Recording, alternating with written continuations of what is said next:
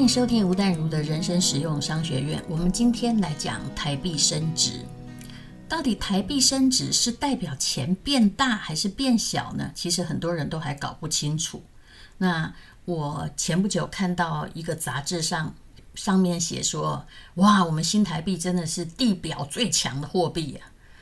啊。新台币最近是比较强的货币，强势货币没有错，但我觉得很多财经杂志的记者大概是大众传播科系出身的吧，数学应该不是说非常的好，我没有在嘲笑别人的意思哦，而是你不可以什么事情只站在台湾的立场，说是自己地表最强货币。你有没有去看到其他的货币到底升值还是贬值？难道全世界都贬值，只有你对美元是升值的吗？当然不是。其实大概从去年的11月到今年的11月，也就是应该是新台币对美元 30.5 块可以换1块美金，现在呢 28.5 块就可以换1块钱美金。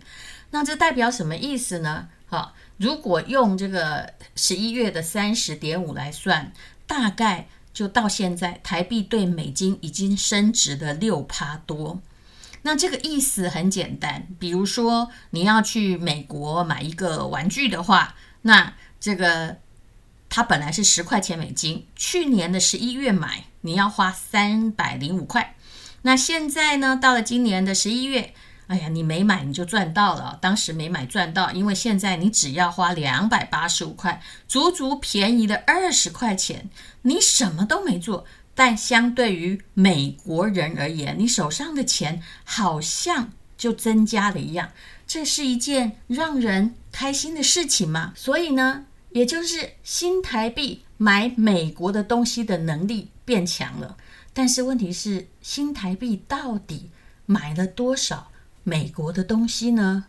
台湾是一个出口国，很可能政府有点高兴，如果你要采购军备的话，哇哦，省 6%， 但是这显然跟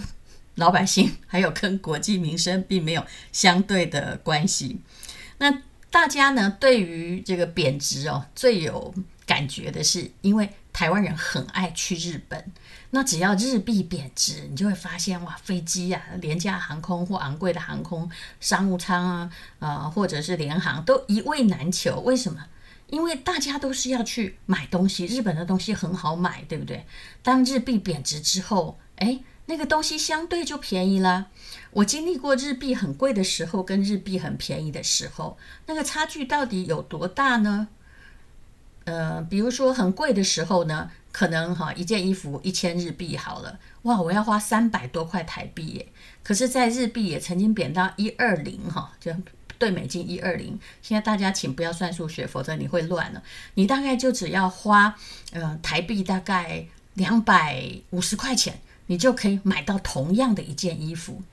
那这个对于观光客本来就只有去几天，他喜欢的就是赚点小钱嘛，感觉哇，相对上哦，买这个东西我自己来买好便宜，其他的当成旅费。所以自己的货币变强势货币，对我们而言听起来很高兴，可是在经济上呢，你可能不需要太高兴了，因为新台币的升值固然可以让我们买的东西好像变多了，可是也有缺点了。比如说台湾就是一个以出口取向的地方，那台湾厂商听到新台币升值都很不高兴。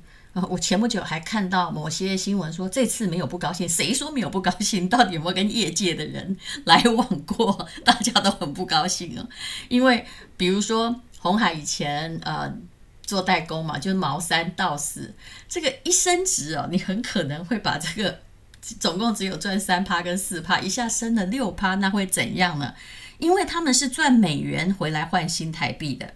本来呢，在去年11月的时候，1块钱美金可以换回 30.5 元的新台币，那现在呢只能换 28.5 元，那相对之下呢，有 6-7% 的获利就不见了，于是他们赚的钱就这样的变少了。这一波的升值显然不是因为台湾很棒，经济很强，而是美元很弱，相对很多主要的货币，包括欧元哦，也都在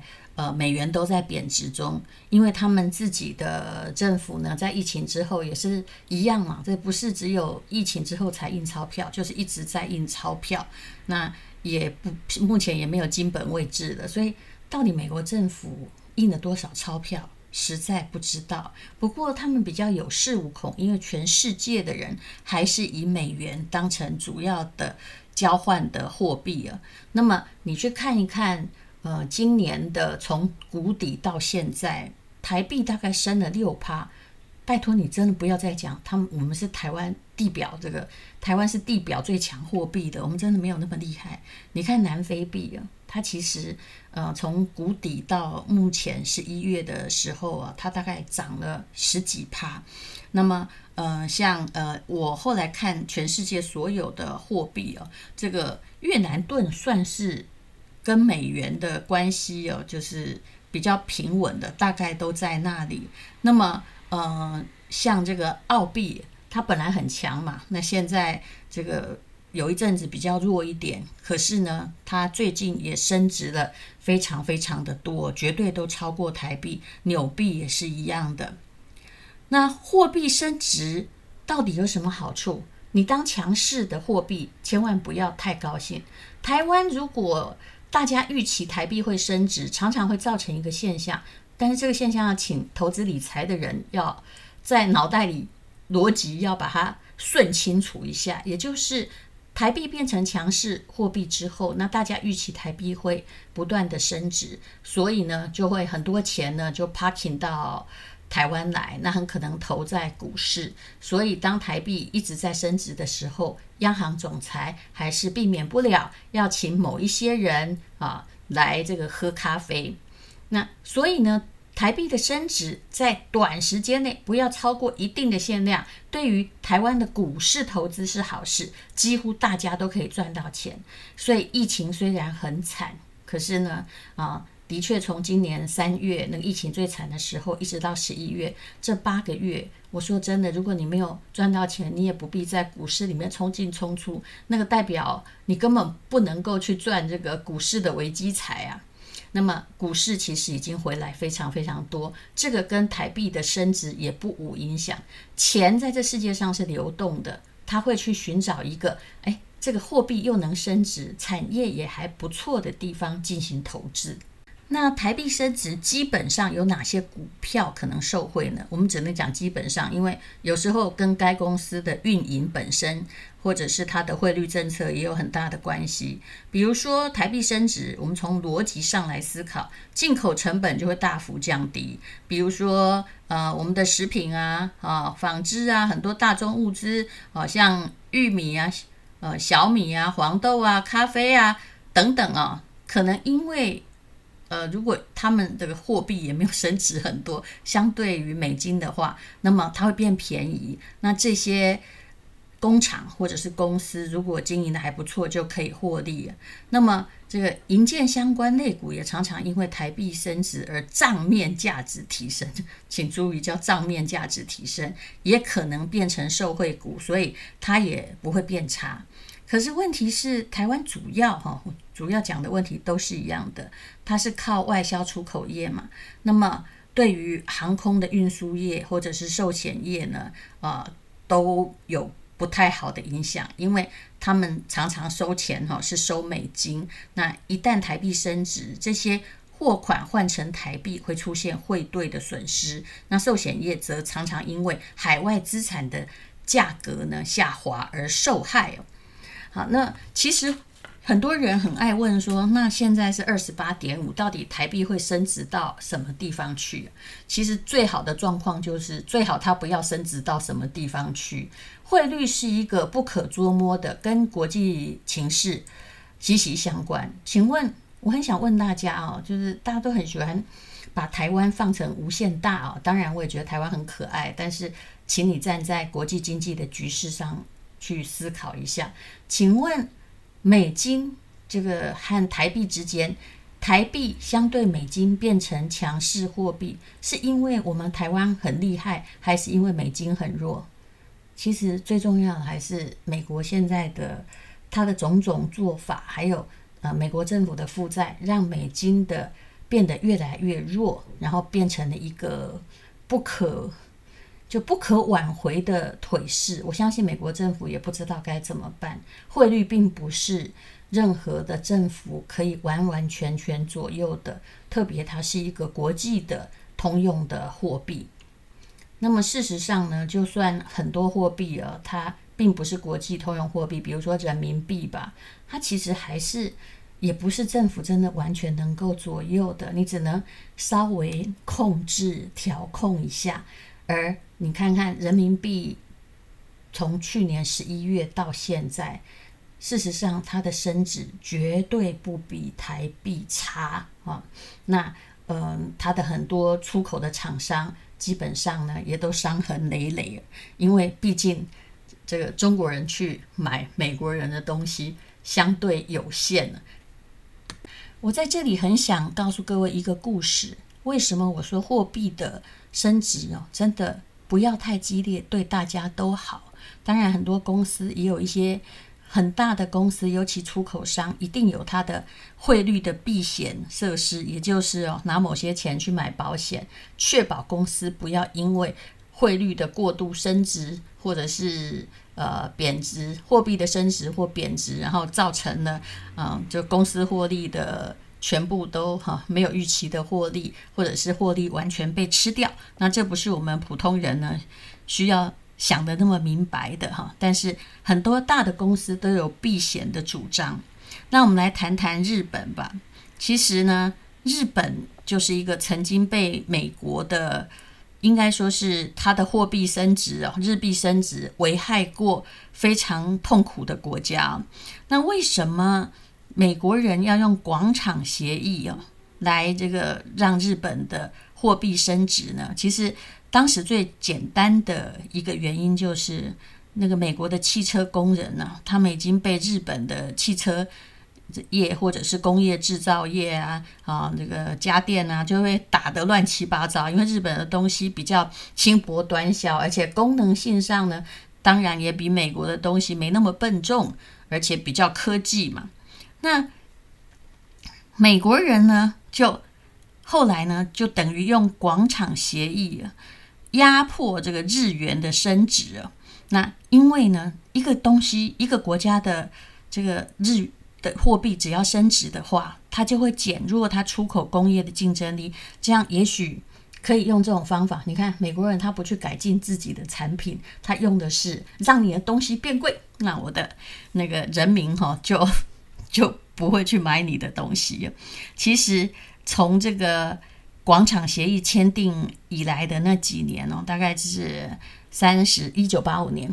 已经这么久了35年前了，日元的币值上升了超过2倍，也就是本来很可能一块美金可以换到140块的日元，后来一块美金呢可能只能换70块的日元。那相对美国人而言，日本的车就变得很贵啦。那到底这个货币的升值这是台湾的前车之鉴有什么样的影响呢？但日本人当时是富可敌世界但是我们并没有，所以也不能说他们完全是我们的前车之鉴。日币升值之后，你知道任何一个国家的货币升值，快乐的是国民因为他们，你看那时候日本人就拿着日币到处去旅行，很多东西对他们而言都好便宜好便宜好便宜。可是痛苦的是未来